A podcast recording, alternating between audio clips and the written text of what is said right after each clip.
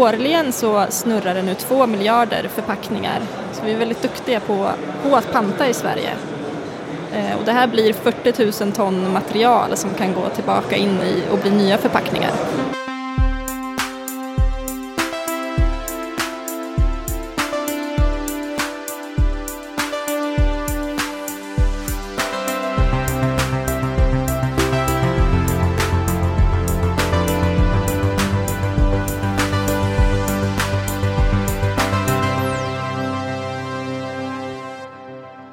Ja, men vi provar. Det här är Heja Framtiden från eh, Empac-mässan i eh, Kista. Jag heter Christian von Essen och jag sitter här med Sara Bergendorf. Välkommen till podden. Tack så mycket. Producent och importörsansvarig på Returpack AB. Yes. Vad gör Returpack och vad är din roll? Ja, Returpack driver ju pantsystemet i Sverige för dryckesförpackningar i plast och metall. Eh, Vi är mer kända som Pantamera som är det varumärket som vi har för att öka insamlingen och medvetenhet kring återvinning. Och min roll då som eh, producent och importörsansvarig det gäller framförallt materialfrågor kring eh, nya förpackningar som vill eh, anslutas till systemet. För det är så att ska man lansera en ny läsk till exempel i en petflaska i Sverige då måste den flaskan först godkännas av oss innan den lanseras. Så vi ser till att den här förpackningen har eh, rätt material i rätt form och rätt märkning eh, så att vi kan ta hand om den. Och som vi var inne på för någon vecka sedan när jag pratade med Åsa Stenmark på IVL, Svenska Miljöinstitutet, så konstaterade vi att det svenska pantsystemet är ganska häftigt egentligen. Eh, vad är det som gör att eh, Sverige är unika på den fronten?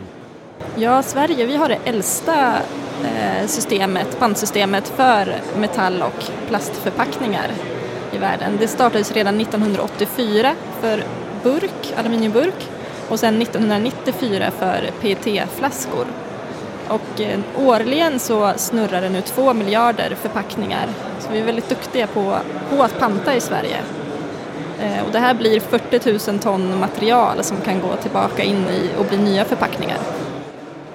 Och som jag och Åsa pratade om också, borde inte det här vara skalbart i eh, många andra länder? Varför har det inte hänt något på den fronten tror du? Är det komplicerat att få till? När man väl har infrastrukturen på plats så är det ju inte komplicerat och att eh, så snurrar det ju på. Men jag, jag kan tänka mig att infrastrukturen kan vara en sån tröskel eh, för många länder att skapa det. Och sen tror jag också att det är viktigt att man har en lagstiftning som eh, startar igång en sån här sak.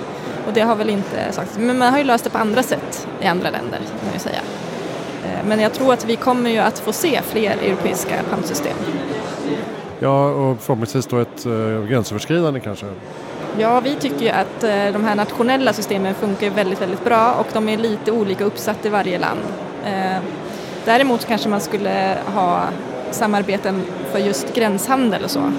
Men annars så, så ser vi och de andra nordiska systemen att de nationella systemen eh, bör bevaras. Alltså? Mm. Okej. Så att det inte blir eh, Frankrike, Tyskland, eh, alla i samma liksom. Ja, vi, tror att, vi tror att det skulle bli väldigt svårt att administrera. Vi har idag 5 000 produkter bara i Sverige som går att panta som vi, som vi administrerar och de pe- pantpengarna som snurrar i Sverige eh, med svenska regler på, på moms och, och så. Eh, så vi tror att det skulle bli svårt. Du, nämnde antalet, men hur mycket pengar är det som betalas ut varje år? Ja, vi omsätter ju 3,1 miljarder och det är ju pantpengarna. Eh, En bra sommarvecka när det är högtryck eh, på pantningen i butikerna då betalar vi ut ungefär 50-60 miljoner till butikerna för ersättning för den panten de har betalat ut till konsument. Ja, just det. Och hur går det till då när du Få kontakt med en producent som vill eh, släppa en ny, som du sa, en ny typ av läsk eller iskaffe eller någonting. Hur går du tillväga? Vad är det du tittar på med förpackningen? Ja, vi ser ju till att de ska funka dels i vår insamling via pantautomat. Alla förpackningar ska kunna gå via en pantautomat. Och där har vi det, liksom, det hålet som eh, det sätter vissa begränsningar på form och på storlek. Så vi ser också på att det finns en tydlig streckkod och ett pantsymbol som kan läsas i maskinen. Och sen när det gäller plasten så tittar vi på att själva plastflaskan, att materialet är ett material som vi kan materialåtervinna. Att etiketten och limmet ehm, kan tvättas bort i senare återvinningsprocesser. Och att korken också har ett material som vi kan skilja från PET som flaskan oftast består av. Jaha, så korken är annat material? Ja, korken är HDPE oftast. Ska man ta av den? När man Nej, den ska sitta på. Okay. Absolut sitta på. Mm. Okej. Okay. Och vad händer då? Kan du beskriva processen från att man lämnar in sin flaska och burk i pantautomaten, får sitt kvitto, får sina två kronor eller vad det är. Vad händer sen? Mm. Då går den via pantautomaten där den komprimeras, plattas ihop. Sen hämtar eh, Returpacks-chaufförer här i, i butik och kör till ett mellanlager i Sverige och sen till slut så kommer det till vår anläggning i Norrköping. Och i Norrköping så färgsorterar vi plasten så att vi får klar PET i en fraktion och färgad PET i en annan fraktion och aluminium i en fraktion. Vi tar bort, om det skulle komma med något annat så tar vi bort det. Är det en manuell sortering? Nej, det här, ja, det här görs med stora sorteringsmaskiner i, i flera steg. Ehm, så balar vi ihop de här tre fraktionerna i olika balar. All plasten så säljer vi till vår granne eh, Violia som tar hand om själva materialåtervinningen utav plasten. Och där mals eh, plasten ner i flakes och de här flakesen tvättas på olika sätt i olika processer. Eh, ytan etsas med lut bland annat. Och det är för att de här ska kunna gå tillbaka och bli till ny livsmedelsgodkänd plast. Så de ska kunna säljas till nya förpackningar. Så, ja, så Veolia eh, säljer plasten sen till producenter? Ja, de säljer till, eh, eh, till tillverkare av preforms eller flaskor som blåser flaskor och som i sin tur sen säljer vidare till bryggerierna. Ja, okej. Okay. Och vilken form är plasten då när de säljer den? Ja, det den är som flakes kallar vi det, alltså som flingor. Är. Som man sen smälter och eh, formar? Ja, precis. Okay. Och då är den klar, alltså ja, färglös? Precis, och det är, det är den klara plasten, den färglösa plasten som kan gå tillbaka och bli ny livsmedelsgodkänd plast. Den färgade plasten, färgade PET, den, den går tillbaka och blir andra PET-produkter eh, men kan inte användas i matförpackningar igen. Jaha, okej. Okay. Och aluminium då? Ja, aluminium det säljer vi till två smältverk, ett i Tyskland och ett i Frankrike. Och de här smältverken de är specialiserade på att ta hand om just eh, sådana här burkar och de gör ny burkplåt utav det. För det fina är att då kan man ta tillvara på de legeringarna i aluminiumburken som behövs och sen eh, göra ny aluminiumburk utav det eh, med samma legering. Och det sker också inom Sverige? Ja, de här smältverken säljer ju bland annat till eh, en stor svensk tillverkare av aluminiumburkar som heter Bål som ligger i Malmö. Okay. Som i sin tur har eh, massa bryggerier då? Ja, precis, som säljer vidare som, till fyllare. Okay. Så att man kan säga att i det här kretsloppet så, så är det faktiskt eh, ett svenskt slutet ekosystem. Ja, inte, inte helt slutet då, men mycket, mycket av materialflödet går runt i Sverige. Eh, sen så importeras det ju mycket dryck såklart eh, från andra länder till Sverige som också är med i systemet. Ja just det, och då måste de producenterna ha rätt typ av förpackning, rätt streckkod, rätt eh, pantlogga och sådär.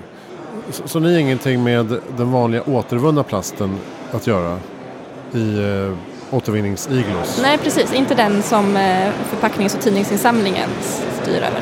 Ja, det. Det, är inte så. Men kan man, skulle man kunna tänka sig, nu, nu finns det ju en slags konkurrent nästan som heter Panta på. Som ju, man kan scanna plastpåsar och um, tvättmedelsförpackningar och sånt.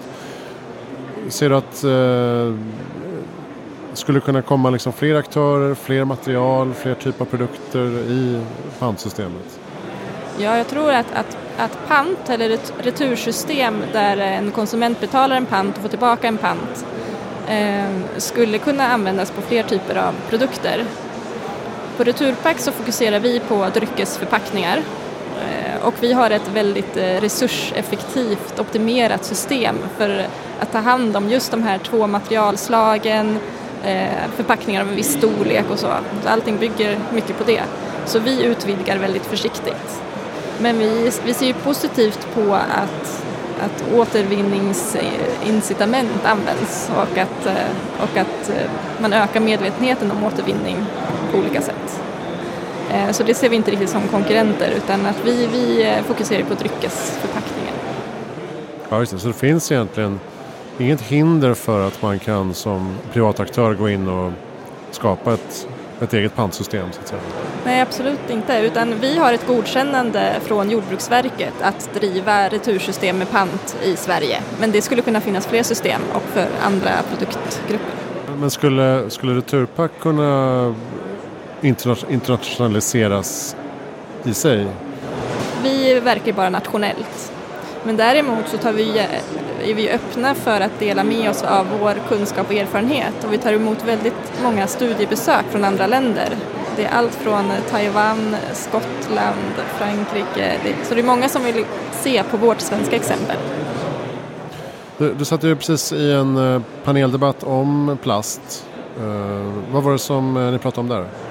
Ja, vi, det blev mycket prat om, om vad en hållbar förpackning är, Ehm, vi pratade mycket om att det viktigaste är ju att, att skydda livsmedlet och inte orsaka matsvinn eftersom matsvinn har ju en mycket större miljöpåverkan än vad förpackningsmaterialet har.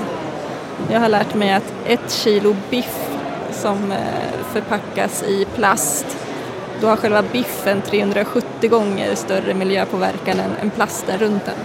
Så att det är alltid, alltid viktigt att liksom skydda den och att det finns till där. Men sen så måste man ju såklart jobba med att, att eh, se till vilket förpackningsmaterial man använder och hur det ska återvinnas. Och eh, eh, även FDI fanns ju representerade i paneldebatten och jag tror att både Einar och jag var väldigt eniga om att, att det är viktigt att se till det retursystemet som en förpackning ska hamna i, där den är tänkt i. Att designa sin förpackning så att den kan sorteras rätt där. Just det. Vad är FDI då? FDI är förpacknings och tidningsinsamlingen. FTI, okej okay, förlåt. Ja. Och vad är skillnaden då om man, om man slänger allt det här i, i soporna? Då åker det till förbränning istället? Precis, då, om man slänger sina pantförpackningar i eh, hushållssopan istället då går det ju till förbränning. Och I bästa fall så får man kanske lite energi och värme då. Men materialen går ju förlorade Ehm, så att en, en petflaska som istället för att pantas slängs till förbränning då ökar flaskans koldioxidavtryck med 94 procent och för en burk tror jag 69 procent. Förhoppningsvis så har det här energiverket, eller värmeverket då, att den sorterar ut lite aluminium ur bottenaskan och att, den, att en del av aluminiumet kan återvinnas då. Men eh, det är inte alls säkert. Ser ni på miljömässiga aspekter av tillverkningen också av flaskorna och burkarna? Alltså med gifter och certifieringar och sånt? Vi, vi ser framförallt till att materialet går att, att återvinna till nya livsmedelsförpackningar. Ehm, och därför tar vi bara emot livsmedelsförpackningar in eh, för att säkerställa att de inte ska innehålla några gifter. Bland annat så, så av den aspekten är det viktigt att, att säkerställa att materialen är, liksom rena och bra. Ja, okej, ni skulle inte ta in lacknaftaflaskor i pantsystemet? Nej, det skulle vi inte göra. För då kan vi inte göra nya livsmedelsgodkända flaskor utav den plasten om det blandas in sådana flaskor i vår plast. Hur ser du på framtiden inom det här området? Blir det bättre på att panta och återvinna? Ja, men det tror jag absolut. Jag tror att att vi kommer ju att förstå att de här materialen har ett stort värde eh, och att vi måste, vi måste återanvända dem. Eh, jag tror att vi kommer se sorteringstekniker som gör att vi kommer kunna höja kvaliteten på återvunnet material så att det kan gå tillbaka till sin ursprungsprodukt. Eh, jag tror att vi kommer se inom bara några år en mycket större efterfrågan på återvunnet material och det kommer också driva krav på ökad insamling eh, för att ja, få tillgång till de här materialen. Och jag tror att vi kommer se flera pantsystem i europeiska länder. Att fler kommer jobba efter vår modell. En mer cirkulär, en cirkulär konsumtion helt enkelt? Ja, absolut, det tror jag. Bra, tack snälla Sara Bergendorf eh, på Returpack. Pantamera.nu är det va? Precis, där kan man gå in och läsa allt om pantsystemet. Bra, mm. panta mera. Ja. Det här är Heja Framtiden, Christian från eh, Empac och eh, ska vi se, jag ska säga vad heter alla mässorna? Eh, det är Empac, Logistics and Distribution och eh, Packaging Innovations 2019. Allt samlas i ett kluster på Kistamässan utanför Stockholm. Tack för att du lyssnar. Ha en bra dag.